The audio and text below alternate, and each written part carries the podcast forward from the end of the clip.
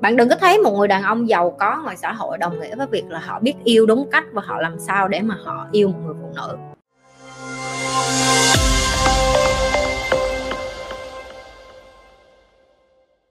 Cuộc sống hôn nhân mình đang căng thẳng, vợ mình đề nghị ly dị, đến điểm là khi vợ mình chửi mẹ ruột mình là già đầu mà ngu.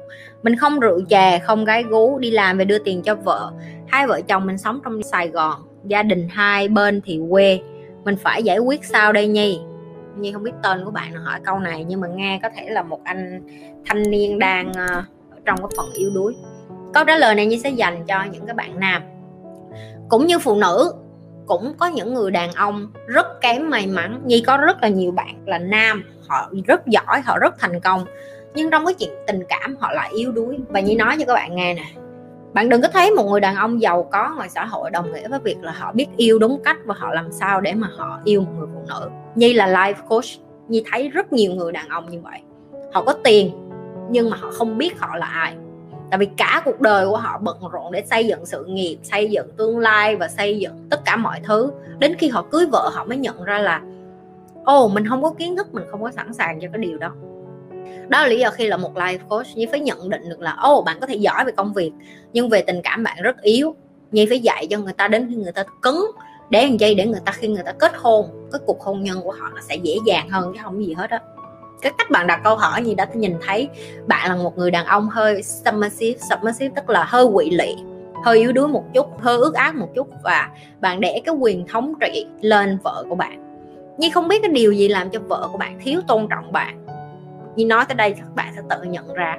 Cái này như không cần đem ra, tại vì có rất nhiều lý do để một người phụ nữ không tôn trọng đàn ông.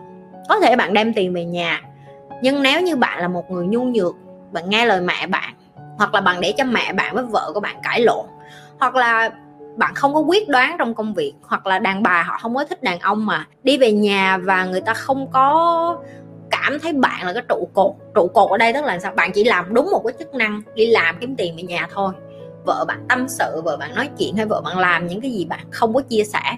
Nhưng không có đổ lỗi hoàn toàn là lỗi của bạn. Nhưng chỉ muốn phân tích cho bạn thấy là đôi khi á, mình nhìn cái vấn đề một phía lắm, cái phía của bạn bạn sẽ thấy là bạn đúng. Nhưng mà cái người phụ nữ, họ cũng có cái phía của họ. Thường khi làm live coach như phải nghe câu chuyện hai bên.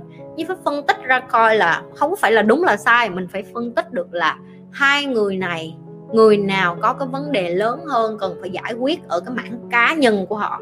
Tại vì khi mỗi cá thể hạnh phúc thì họ mới có thể ở chung với nhau được. Nếu như bạn đang là một người ok, ổn nhưng mà vợ bạn không hạnh phúc chẳng hạn, họ có một cái tổn thương gì đó ngày xưa hồi nhỏ của họ. Họ lớn lên như vậy, họ cưới chồng, họ nghĩ họ hạnh phúc nhưng mà họ không hạnh phúc và bạn cứ cho họ nhiều thứ, bạn cứ nghĩ bạn làm như vậy họ hạnh phúc nhưng mà chưa chắc. Tại vì họ chưa có giải quyết những cái tổn thương từ nhỏ nó dẫn đến cái hành động của họ. Nó giống như cái chuyện là cái mô tô, tức là cái bộ máy bên trong một cái xe ô tô, nó sẽ lái cái xe ô tô nó chạy như thế nào, đúng không? Bạn có đổ bao nhiêu xăng? Bạn chính là cái người đổ xăng á. Nhưng mà bạn không sửa cái máy móc của cái xe hơi đó, thì lúc nào nó cũng chạy nó không có chạy bình thường như những cái xe hơi khác. Bạn hiểu cái gì đang nói không?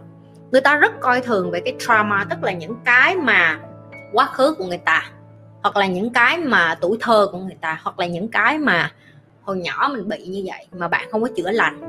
Okay? bạn phải chữa lành cho người ta, bạn phải hỏi. Và có khi bạn còn phải tốn tiền để đem người ta đi bác sĩ tâm lý hoặc là life coach gì nhỉ, để giải quyết cái vấn đề của họ. Thì khi họ ở trong gia đình, họ mới hạnh phúc được. Về phần của bạn bạn cũng cần một người có thể support bạn về cái mảng kiến thức nè, nhận thức, cũng như là mạnh mẽ hơn về cái mảng cảm xúc của bạn. Cái cảm xúc của bạn đang rất yếu. Bạn không phải là chỗ dựa cho vợ của bạn là cái chắc luôn nếu như một người phụ nữ họ phát ngôn như vậy, nhưng không có nói là họ đúng, bảo đảm họ không có đúng, họ nói cái câu như vậy với cái người mẹ của bạn, tất nhiên bạn thấy khó chịu. Nhưng mà bạn cũng phải suy nghĩ lại, hai người phụ nữ bạn yêu thương nhất đang cự lộn với nhau. Bạn là một thằng vô dụng đứng đó và không làm được gì.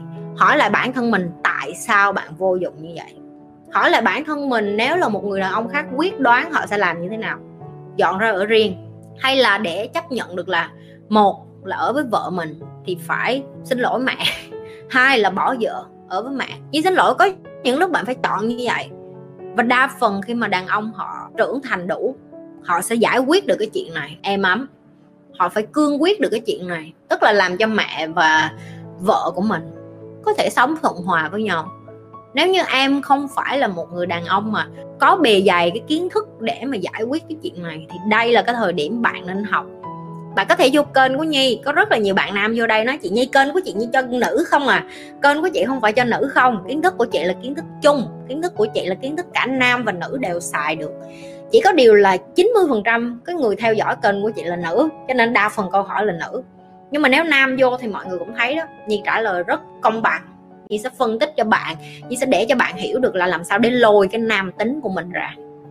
Mình phải lôi những cái mà sâu thẳm bên trong của mình về mặt cảm xúc như Nhi nói nhưng cảm nhận được qua cái tin nhắn, bạn là một người năng lượng rất thấp, đang rất yếu đuối, đang rất tuyệt vọng á, hiểu không? Và nếu như ly dị là cái quyết định và người phụ nữ đó muốn ly dị, Nhi cũng nghĩ là bạn đang suy nghĩ về điều đó. Nếu ly dị xong mà làm thanh thản được cho hai người, không biết có con hay chưa, bạn hãy tìm hiểu những cái điều này nhiều hơn về life coach, học về những cái này, học về kiến thức cá nhân này, để trở thành một người đàn ông mạnh mẽ hơn, quyết đoán hơn, ý chí hơn thì cuộc đời của bạn nó sẽ nhẹ nhàng hơn. Em chào chị. Em năm nay 16 tuổi và em bị xâm hại tình dục bởi anh họ của mình. Em nên làm gì đây? Em không dám nói với ba mẹ của mình. Chị nghĩ không nói với ba mẹ là cái chọn lựa cá nhân của em, nhưng mà chị cũng muốn hỏi lại là có phải là ba mẹ em không tạo cho em một cái nơi an toàn để em có thể tâm sự những cái điều này hay không?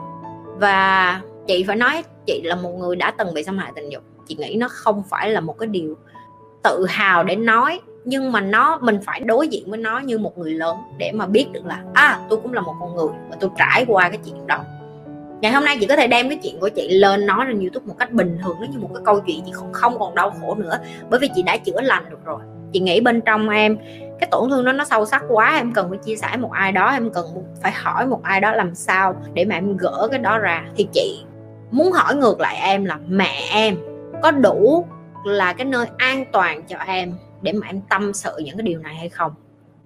Tại vì chị nói nghiêm túc là con gái của chị, chắc chắn chị sẽ luôn là cái chỗ dựa sẵn sàng cho nó, dù nó có bất cứ chuyện gì nó về đây, chị sẽ không bao giờ đánh giá nó, chị sẽ không bao giờ la nó.